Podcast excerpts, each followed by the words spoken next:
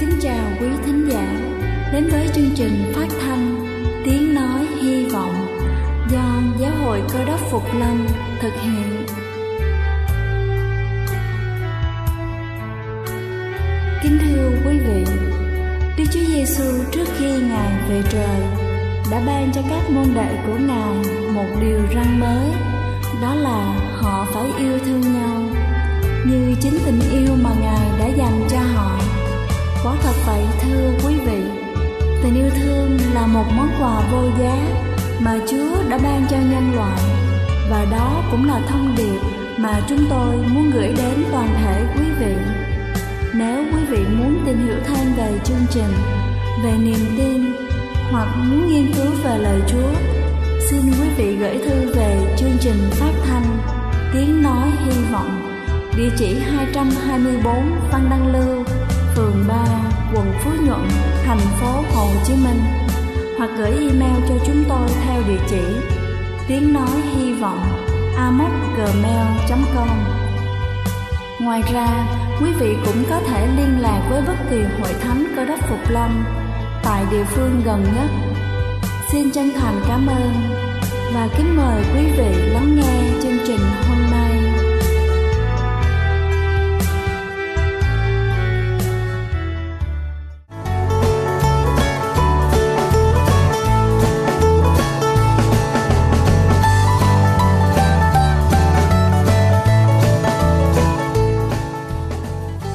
Ái kính chào quý vị thính giả thương mến. Chúc quý vị có một buổi sáng với tinh thần thật sảng khoái để làm thật tốt công việc của mình. Kính thưa quý vị, amidan là căn bệnh khá phổ biến về đường hô hấp. Khoảng 10% dân số mắc phải căn bệnh này. Tuy không ảnh hưởng nguy hiểm đến tính mạng, nhưng viêm amidan có thể gây rất khó chịu, khó khăn cho người bệnh, ảnh hưởng đến chất lượng cuộc sống. Và hôm nay chúng ta sẽ cùng nhau tìm hiểu về những thủ phạm hàng đầu gây ra căn bệnh viêm amidan. Đầu tiên đó chính là do vi khuẩn và virus. Đây là nguyên nhân thường gặp nhất dẫn đến bệnh viêm amidan. Theo kết quả nghiên cứu, ước tính có khoảng từ 15 tới 30% các ca mắc bệnh viêm amidan là do vi khuẩn. Tuy nhiên, virus mới là nguyên nhân gây ra bệnh nhiều nhất. Bệnh phát triển do cơ thể bị nhiễm lạnh do các vi khuẩn, virus đã có ở họng hay là mũi có cơ hội phát triển gây nên bệnh. Bệnh thường bắt đầu bằng nhiễm virus, sau đó do cơ thể suy giảm sức đề kháng dẫn đến bội nhiễm vi khuẩn. Thứ hai là do môi trường, khí hậu có thể nóng ẩm, sự thay đổi thời tiết từ nóng sang lạnh hoặc là ngược lại ảnh hưởng tới sự căng bề mặt màng tế bào biểu mô, khiến cho vi khuẩn virus dễ xâm nhập vào amidan. Đồng thời, đây là môi trường thuận lợi để các virus và vi khuẩn sinh sôi và phát triển, khiến cho viêm amidan có cơ hội bùng phát. Tình trạng ô nhiễm môi trường, các loại rác thải, ẩm ướt, bụi, khói than, hóa chất là nguyên nhân hàng đầu gây ra bệnh về đường hô hấp, trong đó có viêm amidan. Thứ ba đó chính là sử dụng các chất kích thích. Các chất kích thích như là cà phê, rượu, thuốc lá có thể gây ra viêm amidan bởi vì lạm dụng các chất này quá mức có thể giảm hoạt động của các tế bào, bạch cầu, chống lại nhiễm khuẩn, làm suy yếu hệ thống miễn dịch tạo điều kiện để các lớp tác nhân gây bệnh tấn công, làm tăng khả năng mắc bệnh, kể cả đường hô hấp. Bên cạnh đó, dung nạp một lượng lớn cồn vào cơ thể có thể các mô ở cổ họng bị khô, làm tăng nguy cơ nhiễm trùng và đau họng, có thể là thay đổi cách đáy lưỡi hoạt động, can thiệp với đường dẫn khí khi nuốt. Một số lớp màng nhạy cảm trong cổ họng cũng có thể bị viêm. Thứ tư đó chính là vệ sinh cá nhân vệ sinh cá nhân răng miệng không sạch sẽ luôn nằm trong top đầu khiến cho việc viêm amidan có cơ hội hoành hành. Nguyên nhân là do vì thức ăn còn động lại ở hốc amidan, nếu không được làm sạch, lâu ngày sẽ dẫn đến việc viêm amidan. Bên cạnh đó, vị trí của amidan nằm ngay giữa cửa ngõ của đường hô hấp nên việc tiếp xúc thường xuyên với vi khuẩn sẽ rất dễ bị viêm. Thứ năm đó chính là thực phẩm bẩn. Những thực phẩm không được đảm bảo vệ sinh thường tồn tại rất nhiều virus, vi khuẩn gây hại. Thêm nữa, thức ăn bày bán, tràn lan ngoài lề đường, thường nhiễm khuẩn và khói bụi ô nhiễm từ môi trường. Nếu chúng ta ăn vào, chúng ta sẽ chúng sẽ đi vào cơ thể và làm viêm nhiễm amidan rất nguy hiểm. Và cuối cùng đó chính là tạng bạch huyết. Trong một số trường hợp, cơ thể có tổ chức bạch huyết phát triển mạnh hơn bình thường, khiến cho số lượng hạch ở vùng cổ và họng tăng lên rất nhiều. Điều này không những không giúp cho cơ thể khỏe mạnh thêm, mà ngược lại còn làm cho vùng này dễ bị viêm nhiễm, từ đó dẫn đến viêm amidan. Kính thưa quý vị, nếu chúng ta nhận biết được những nguyên nhân gây ra căn bệnh viêm amidan sẽ giúp cho chúng ta phòng tránh được căn bệnh này ngay từ đầu. Chúc quý vị luôn vui khỏe. Đây là chương trình phát thanh Tiếng Nói Hy Vọng do Giáo hội Cơ đốc Phục Lâm thực hiện. Nếu quý vị muốn tìm hiểu về chương trình hay muốn nghiên cứu thêm về lời Chúa, xin quý vị gửi thư về chương trình phát thanh Tiếng Nói Hy Vọng, địa chỉ 224 Phan Đăng Lưu, phường 3, quận Phú Nhuận, thành phố Hồ Chí Minh hoặc gửi email cho chúng tôi theo địa chỉ tiếng nói hy vọng amoc.gmail.com Ngoài ra, quý vị cũng có thể liên lạc với bất kỳ hội thánh cơ đốc Phục Lâm tại địa phương gần nhất.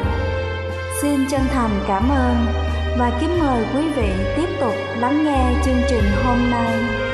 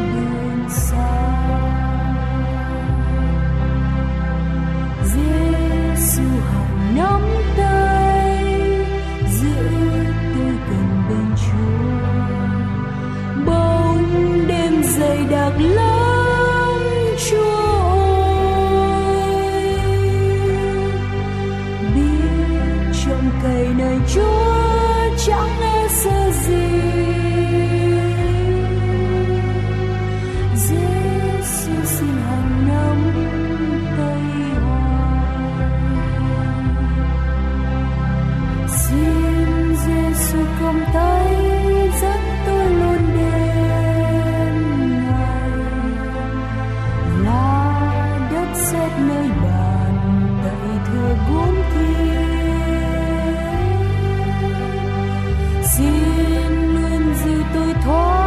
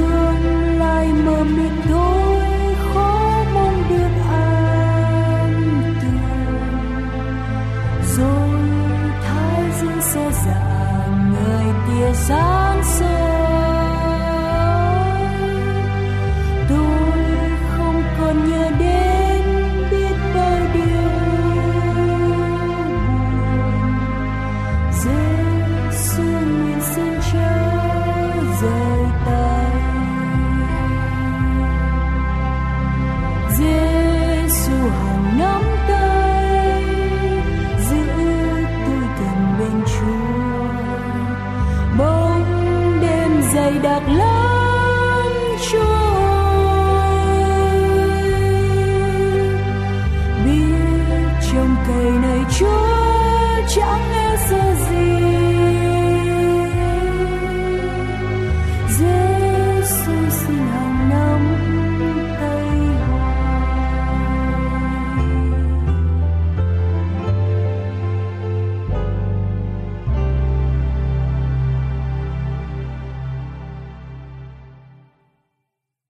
Xin thân ái kính chào toàn thể quý ông bà anh chị em. Như của cái bài hát, Từ ngàn xưa Chúa Trời dựng nên vũ trụ tuyệt vời. Đó cũng chính là những gì mà Kinh Thánh của chúng ta biết rằng Khi Đức Chúa Trời tạo dựng nên thế giới của chúng ta xinh đẹp như vậy. Nhưng với những gì mà chúng ta đang diễn ra xung quanh chúng ta ngày hôm nay, Có bao giờ quý ông bà anh chị em thắc mắc rằng Nếu như đã tạo dựng tuyệt vời như vậy Thì tại sao ngày hôm nay Nó lại xảy ra như những gì mà chúng ta lại thấy? Nếu mà quý ông bà anh chị em theo dõi tin tức trong những ngày vừa qua chưa bao giờ mà cái tỷ lệ gọi là bất an nó lại dồn dập xảy ra trong thế giới chúng ta nhiều như vậy. Chúng ta nghe nói về à, nhóm khủng bố à, hồi giáo đã có mặt ở thành phố Marawi. Suốt mấy tuần lễ vừa qua, trong chúng tôi đều luôn luôn chiếu tin tức xảy ra như thế nào. Một cái thành phố từ mấy trăm ngàn dân mà bây giờ tất cả mọi con đường, mọi nhà đều chống hoang như chưa từng có người ở trong đó. Chúng ta đọc báo nói về khủng bố ở tại thành phố Manchester, ở tại thành phố London của nước Anh và mới nhất là cách đây ngày hôm qua là đưa tin về cái vụ khủng bố xảy ra ở tòa nhà quốc hội ở bên Iran.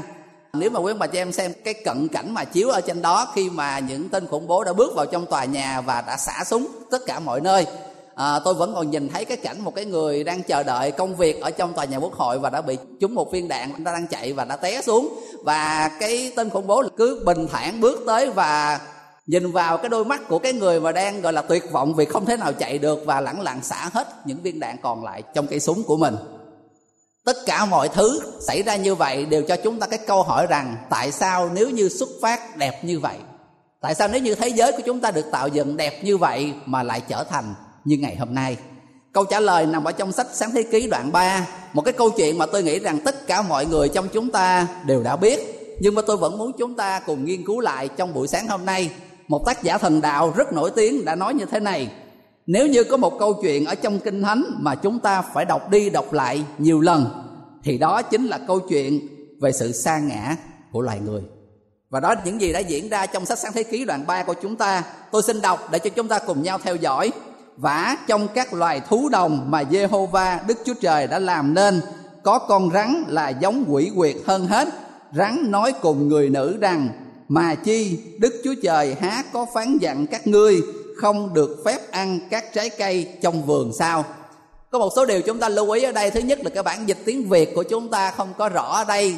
Trong đây ghi rằng rắn là giống quỷ quyệt hơn hết. Cái chữ quỷ quyệt này là khi những người dịch kinh thánh, họ đã chuyển theo cái sự thần đạo của chúng ta trong đó. Ý trong đây miêu tả rằng con rắn thời đức chúa trời tạo dựng nên đó là con vật xinh đẹp hơn hết khi mà đức chúa trời tạo dựng nên muôn loài vạn vật của chúng ta, đương nhiên adam và eva đã được đức chúa trời cảnh báo về một kẻ cám dỗ sẽ xuất hiện.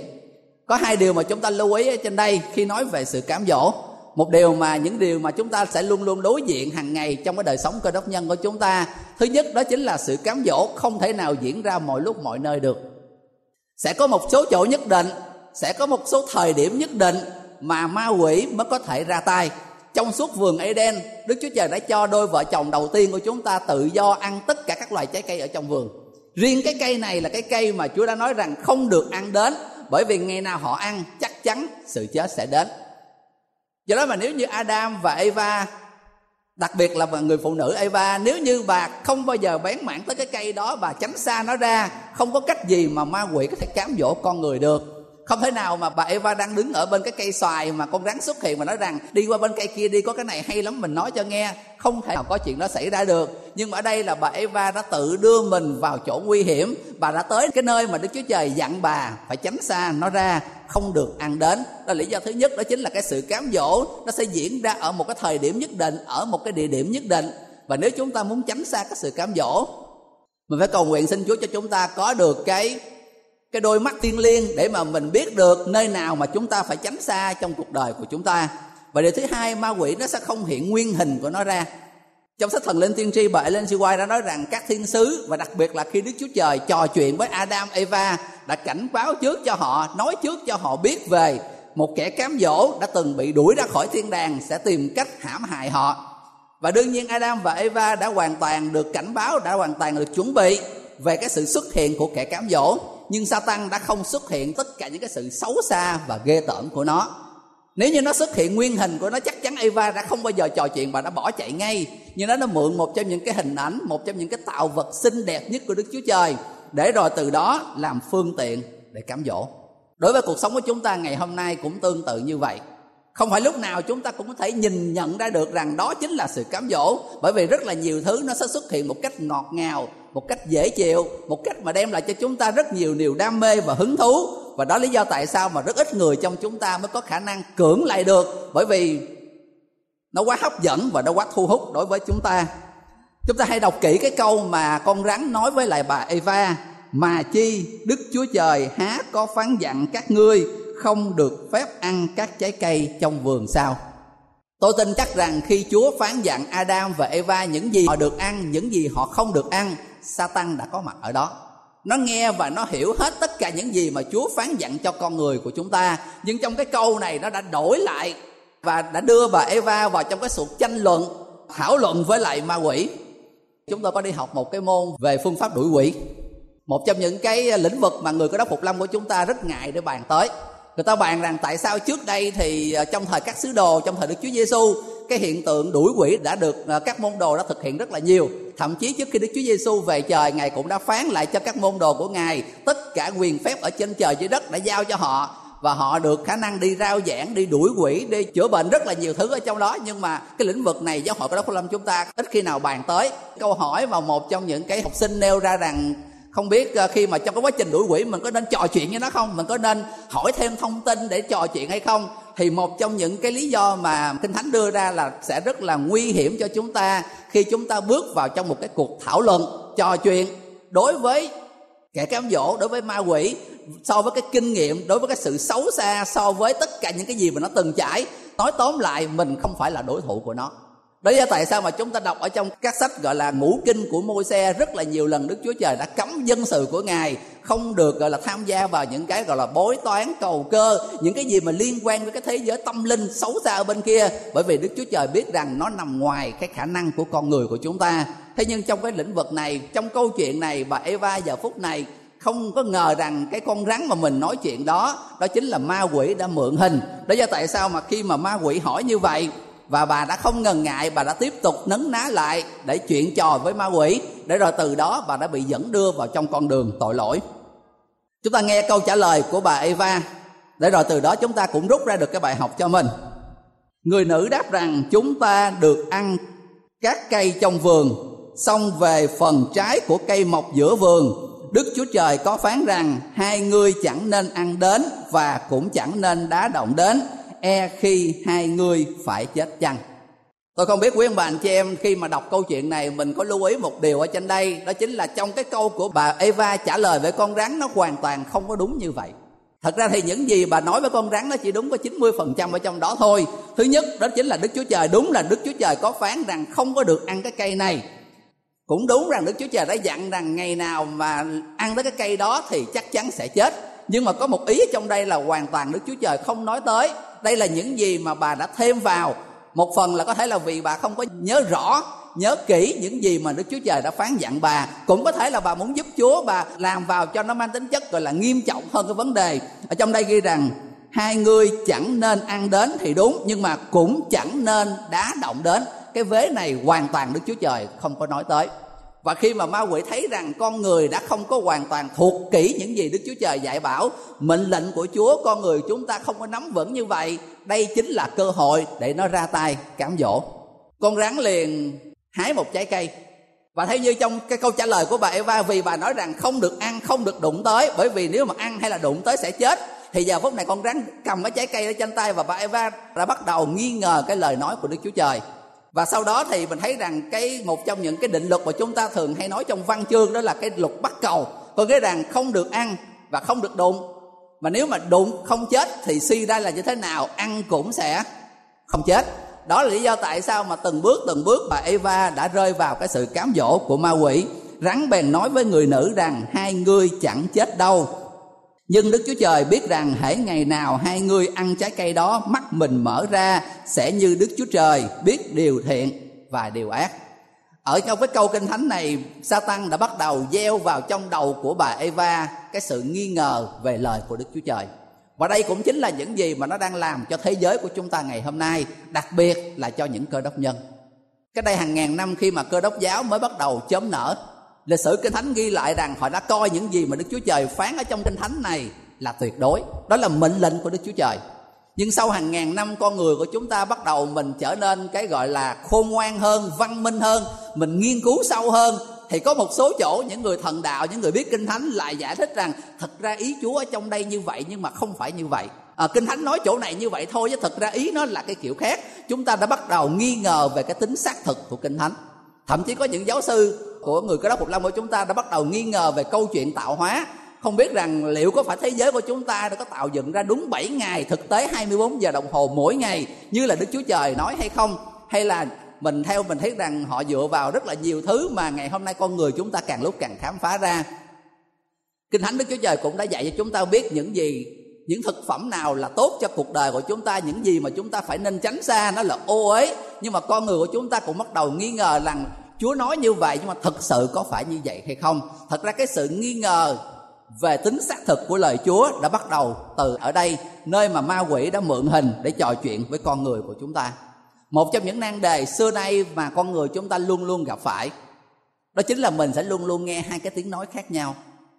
Một bên là cái tiếng nói của đức chúa trời với cái sự dạy bảo của ngài, và bên kia là cái tiếng nói dụ dỗ, cám dỗ của ma quỷ, và cái sứ điệp của nó hoàn toàn ngược lại với đức chúa trời và mỗi người chúng ta phải đứng ở giữa để mà chọn chúa đã nói rất rõ ràng rằng ngày nào họ ăn chắc chắn sự chết sẽ đến với thế giới của chúng ta trong khi ma quỷ lại nói rằng hai người sẽ chẳng chết đâu thậm chí ma quỷ còn nói rằng có cái gì đó tốt đẹp hơn mà Đức Chúa Trời giữ lại. Đức Chúa Trời biết rằng khi mà họ ăn vào họ sẽ được cái này, họ sẽ được cái kia. Có rất là nhiều điều thú vị, có những điều hấp dẫn hơn mà Chúa vì cái sự ích kỷ của Ngài, Ngài đã giữ lại không cho con người của chúng ta.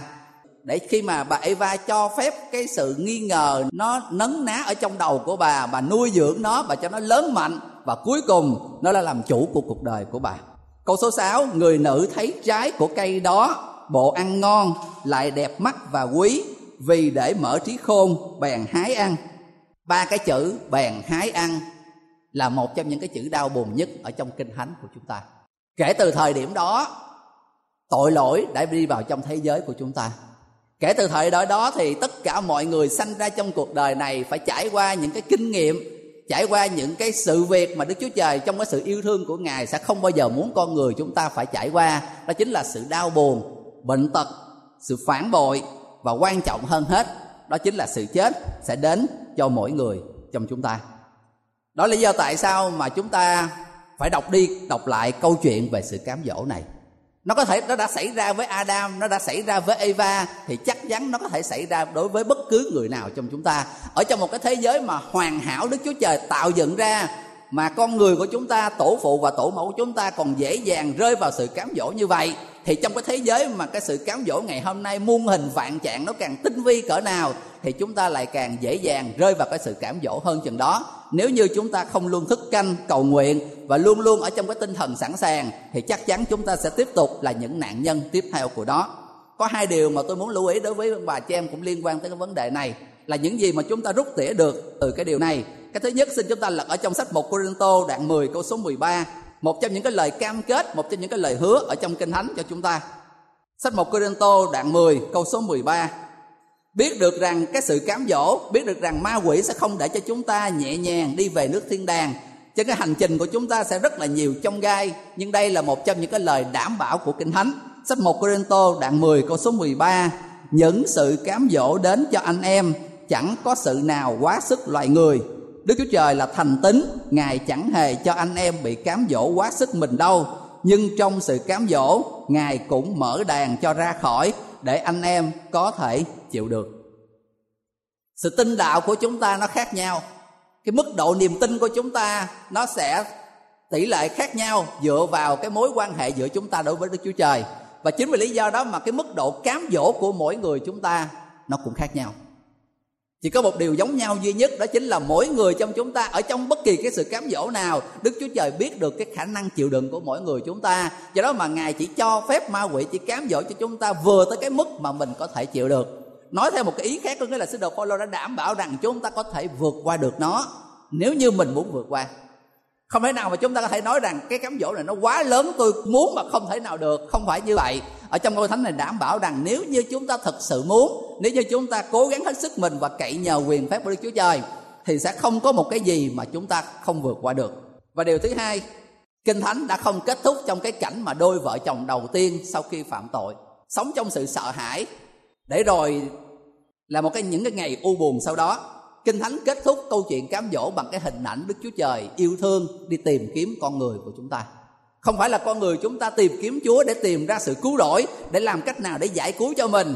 Chính đức chúa trời đã tìm kiếm đôi vợ chồng đầu tiên khi họ đang cố gắng tránh xa chúa, khi họ đang cố gắng lẫn trốn khỏi mặt ngài.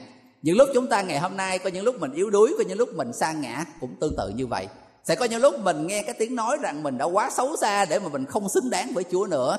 Nhưng kinh thánh cho chúng ta biết được rằng bất kể mình như thế nào sẽ có những lúc khi chúng ta rơi vào trong cái sự cám dỗ dù ra mình đã được cảnh báo trước như vậy, thiên đàng vẫn đang rộng mở cửa chào đón chúng ta.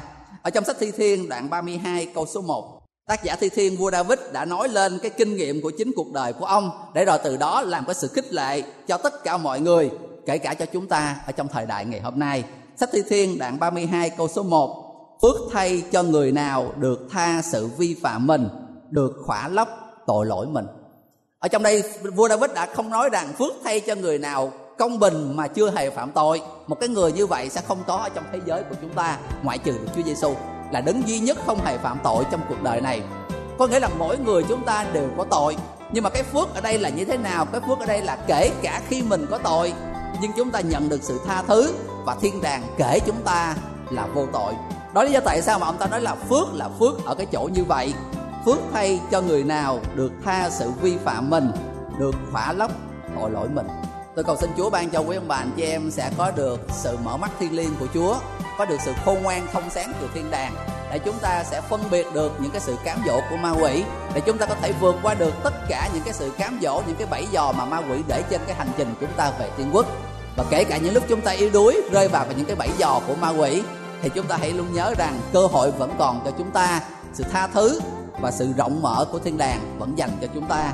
Phước thay cho người nào được tha sự vi phạm mình, được khỏa lấp tội lỗi mình, ơn phước đó vẫn còn dành cho chúng ta. Ngày hôm nay.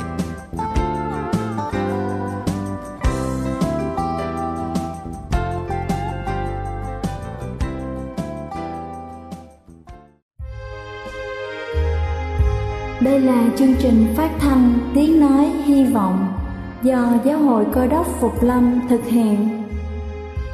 Nếu quý vị muốn tìm hiểu về chương trình hay muốn nghiên cứu thêm về lời Chúa, xin mời quý vị gửi thư về chương trình phát thanh Tiếng Nói Hy Vọng, địa chỉ 224 Văn Đăng Lưu, phường 3, quận Phú Nhuận, thành phố Hồ Chí Minh hoặc gửi email cho chúng tôi theo địa chỉ tiếng nói hy vọng gmail.com. Ngoài ra, quý vị cũng có thể liên lạc với bất kỳ hội thánh cơ đốc phục lâm tại địa phương gần nhất. Xin chân thành cảm ơn và hẹn gặp lại quý vị trong chương trình lần sau.